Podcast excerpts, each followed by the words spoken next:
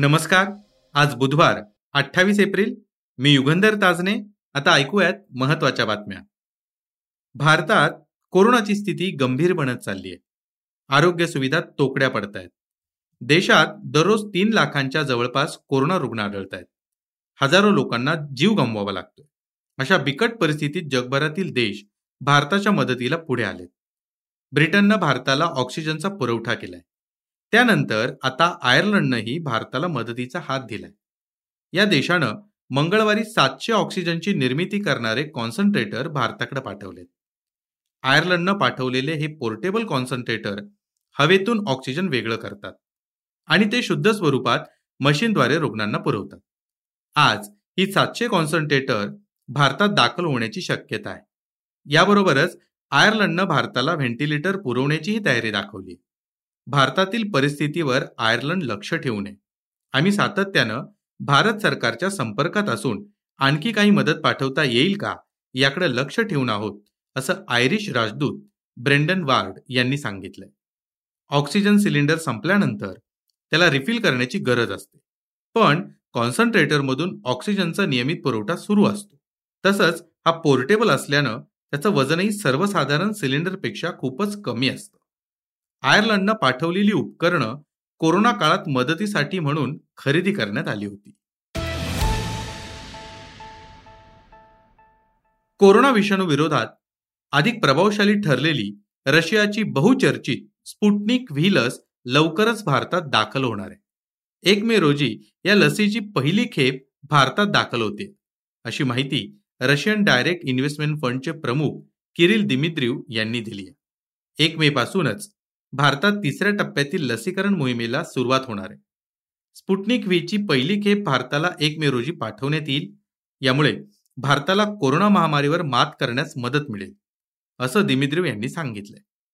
RDIF सध्या जगभरात Sputnik V लसीचं मार्केटिंग करते. आरडीआयएफनं पाच बड्या भारतीय लस उत्पादक कंपन्यांसोबत वर्षाला पंच्याऐंशी कोटींहून अधिक व्हॅक्सिनचे डोस तयार करण्याचा करार केलाय.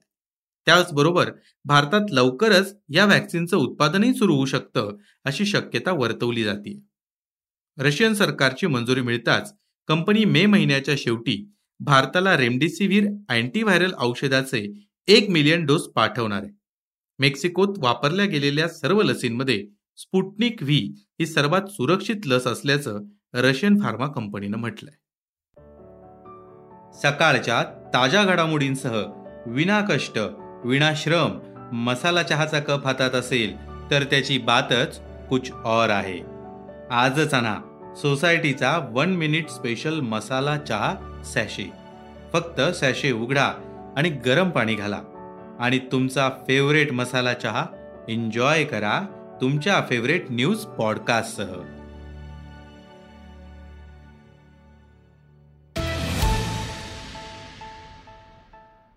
कोरोना व्हॅक्सिनेशनमध्ये महाराष्ट्रानं नवा विक्रम नोंदवलाय. सोमवारी सायंकाळपर्यंत पाच लाखांहून अधिक नागरिकांना व्हॅक्सिन देण्यात आलंय. तीन एप्रिलला चार लाख बासष्ट हजार सातशे पस्तीस नागरिकांचं व्हॅक्सिनेशन झालं होतं. त्यानंतर सोमवारी राज्यानं व्हॅक्सिनेशनचा पाच लाखांचा टप्पा ओलांडून नवा विक्रम नोंदवलाय.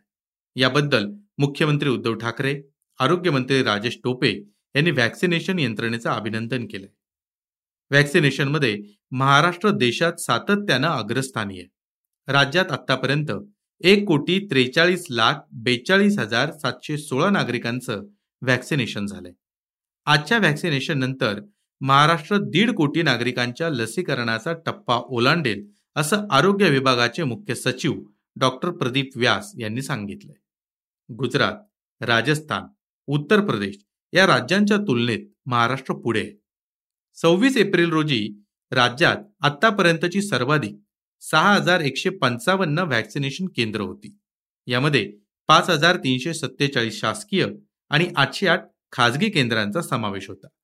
कोरोनाच्या वाढत्या संसर्गाच्या पार्श्वभूमीवर राज्यात व्हॅक्सिनेशनला वेग देण्यासाठी सध्यापेक्षा व्हॅक्सिनेशनचा वेग दुप्पट करण्याचं उद्दिष्ट ठेवण्यात आलंय.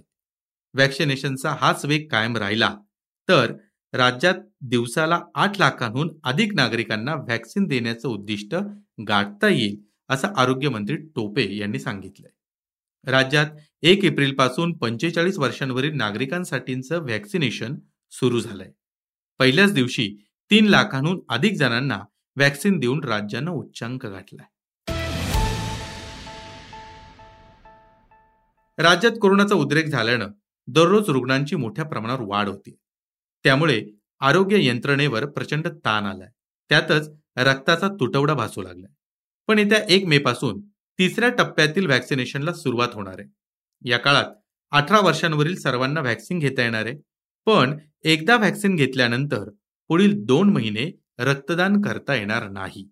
त्यामुळे या तिसऱ्या टप्प्यात व्हॅक्सिन घेणाऱ्यांनी आधी रक्तदान करावं आणि नंतरच व्हॅक्सिन घ्यावं असं आवाहन राज्याचे मदत व पुनर्वसन मंत्री विजय वडेट्टीवार यांनी जनतेला केलंय. देशात काही राज्यांमध्ये कोरोना महामारीचा उद्रेक झालाय. विशेषतः दिल्ली महाराष्ट्रात सध्या कोरोनाची स्थिती गंभीर आहे. राजधानी दिल्लीत ऑक्सिजनचा तुटवडा कमी पडतोय. लोकांना बेड्स मिळत नाहीयेत. एकंदरीत आरोग्य सुविधा तोकड्या पडत आहेत या संपूर्ण परिस्थितीवर भाष्य करताना दिल्ली हायकोर्टानं केजरीवाल सरकारला चांगलंच फटकारलंय. दिल्ली सरकारची सर्व व्यवस्था फेल झाली आहे. सरकारला ही परिस्थिती नियंत्रणात आणता येत नसेल तर आम्ही सर्व निर्णय घेण्याचे आदेश केंद्र सरकारला देऊ असं हायकोर्टानं म्हटलंय. गेल्या आठवड्यापासून भारतात दररोज तीन लाखांहून अधिक कोरोनाचे नवे रुग्ण सापडत आहेत त्यामुळे भारताच्या नावावर एक आगळा वेगळा विक्रम नोंदवला गेलाय. जगातील एकूण कोरोनाबाधित लोकांमध्ये भारताचा वाटा अडोतीस टक्के एवढा आहे. कोरोनाबाधित रुग्णसंख्येच्या बाबत जगातील कोणताही देश भारताच्या आसपास नाही. सध्याच्या घडीला भारतात जगातील सर्वाधिक कोरोना रुग्ण आहेत. कोरोना रुग्णांच्या वाढत्या संख्येच्या पार्श्वभूमीवर मुंबई महापालिकेनं तिसरा सिरो सर्वे प्रसिद्ध केला या सिरो सर्वेत झोपडपट्टी व्यतिरिक्त अन्य इमारतींमध्ये राहणाऱ्या लोकसंख्येमध्ये अँटीबॉडीची निर्मिती झाल्याचं दिसून आलंय. यात आणखी एक वेगळी बाब म्हणजे पुरुषांपेक्षा महिलांच्या शरीरात अँटीबॉडीज निर्माण होण्याचं प्रमाण जास्त आहे. कोरोनाची लागण होण्यामध्ये सुद्धा असाच एक पॅटर्न दिसून आलाय. पुरुषांमध्ये अठ्ठावन्न टक्के सॅम्पल पॉझिटिव्ह आढळले तेच स्त्रियांचे बेचाळीस टक्के पॉझिटिव्ह होते. सरकारनं राज्यात सध्या कडक निर्बंध लागू केलेत. पोलीस विनाकारण घराबाहेर पडणाऱ्यांवर कारवाई करतायत. सरकार सर्वांना गर्दी टाळण्याचं आवाहन करतंय. पण तरीही नेते मंडळींच्या आसपास होणाऱ्या गर्दीवरून दिग्दर्शक केदार शिंदे चांगलाच भडकलाय. त्यानं या नेते मंडळींवर टीका केली आहे. नेत्यांना लॉकडाऊनचा नियम लागू नाही का? असा सवाल त्यानं केला हे होतं सकाळचं पॉडकास्ट. उद्या पुन्हा भेटूयात. धन्यवाद. वाचा बघा आणि आता ऐका आणखी बातम्या. ई सकाळ डॉट कॉम वर. तुम्ही हा पॉडकास्ट ई सकाळच्या वेबसाईट आणि ऍप वर सुद्धा ऐकू शकता. विसरू नका या पॉडकास्टला आपल्या आवडीच्या पॉडकास्ट ऍप वर सबस्क्राईब किंवा फॉलो करायला.